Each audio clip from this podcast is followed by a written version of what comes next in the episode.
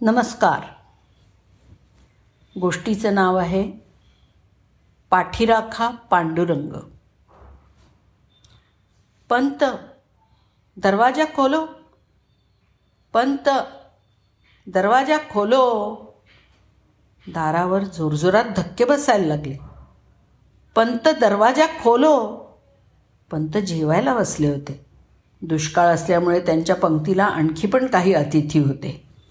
पंतांच्या पत्नीने दरवाजा उघडला आणि बघितलं तर बाहेर हत्यारबंद दोन यवन शिपाई उभे होते. दामाजी पंत कहा है? सरकार का हुक्म है? ते यवन शिपाई गरजले. आपण आत यावं पंतांची बायको म्हणाली. यवन शिपाई आत आले. आतमध्ये जेवणाची पंगत बसली होती. पंतांनी पत्नीला दोन पानं मांडायला सांगितली. दुपारची वेळ होती. शिपायांना पण भूक लागली होती. दोघेजण जेवायला बसले. संतांच्या घरचं ते सात्विक अन्न पोटात गेलं आणि शिपायांच्या वृत्तीमध्ये बदल व्हायला लागला. ते शांत झाले. त्यांनी थैलीतून एक कागद बाहेर काढला आणि पंतांच्या हातात ठेवला. पंतांनी तत्काळ जाणलं त्या कागदात काय लिहिलं आहे ते. तो कागद घेऊन पंत देवघरात गेले आणि तो कागद पांडुरंगाच्या मूर्तीपुढे ठेवला आणि म्हणाले माझी लाज तुला रे पांडुरंगा. कागद परत घेऊन पंतांनी तो उघडून वाचला. मंगळवेढ्यातलं धान्य कोठार लुटल्याचा आरोप दामाजी पंतांवरती ठेवून पंतांना काढण्या लावून दरबारामध्ये हजर करावं असा हुकूम होता. ही बातमी वाऱ्यासारखी पंचक्रोशीत पसरली आणि गावकऱ्यांनी शिपायांना वेढा घातला. पंत हात जोडून गावकऱ्यांना म्हणाले ते बादशहाचे शिपाई आहेत. त्यांना अडथळा करू नका.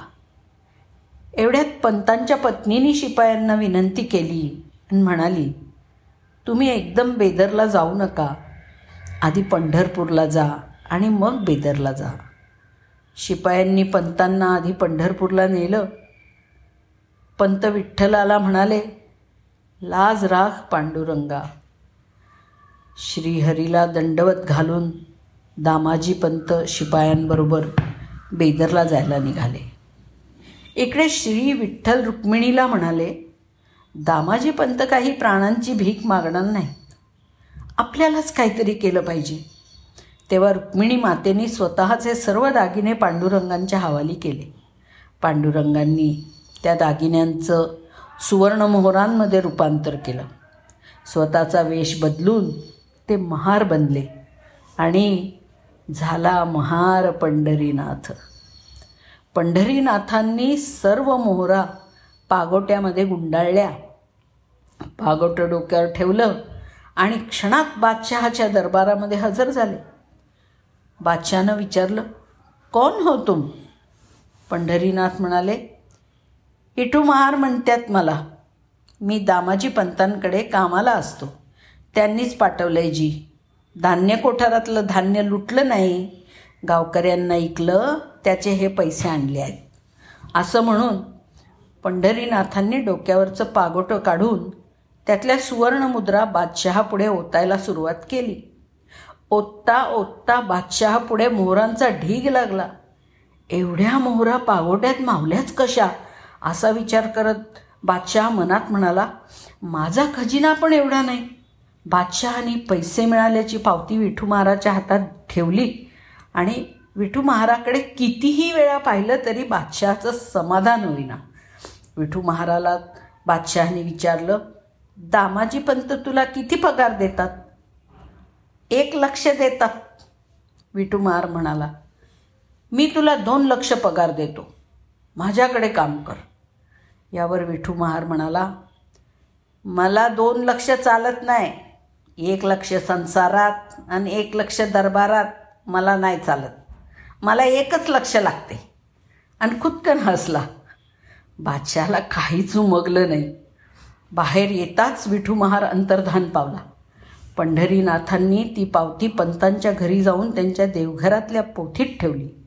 इकडे दरबारात यवन शिपायांनी दामाजी पंतांना हजर केलं. तेव्हा बादशहानी दामाजी पंतांना सांगितलं की तुमच्या विरुद्ध कोणताच आरोप नाही आहे आता. तुमचा विठू महार सर्व रक्कम दरबारामध्ये जमा करून गेलाय. दामाजी पंतांना आश्चर्याचा धक्काच बसला. हा कोण विठू महार? आणि त्यांनी कुठून पैसे भरले? मग दामाजी पंतांच्या लक्षात आलं की विठू महार म्हणजे प्रत्यक्ष पंढरीनाथ. दरबारात येऊन गेलेत. पंतांच्या डोळ्यातून अश्रुधारा व्हायला लागल्या. पंत मनात म्हणाले हे बरं आहे पंढरीनाथा वर्षानुवर्ष आम्ही तुझी भक्ती करावी आणि दर्शन मात्र तू बादशहाला दिलंस. पंत घरी आले आणि थेट देवघरामध्ये गेले. पांडुरंगाचं दर्शन घेतलं.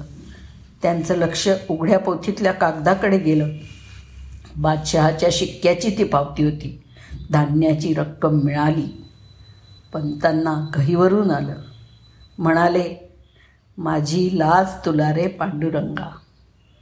धन्यवाद.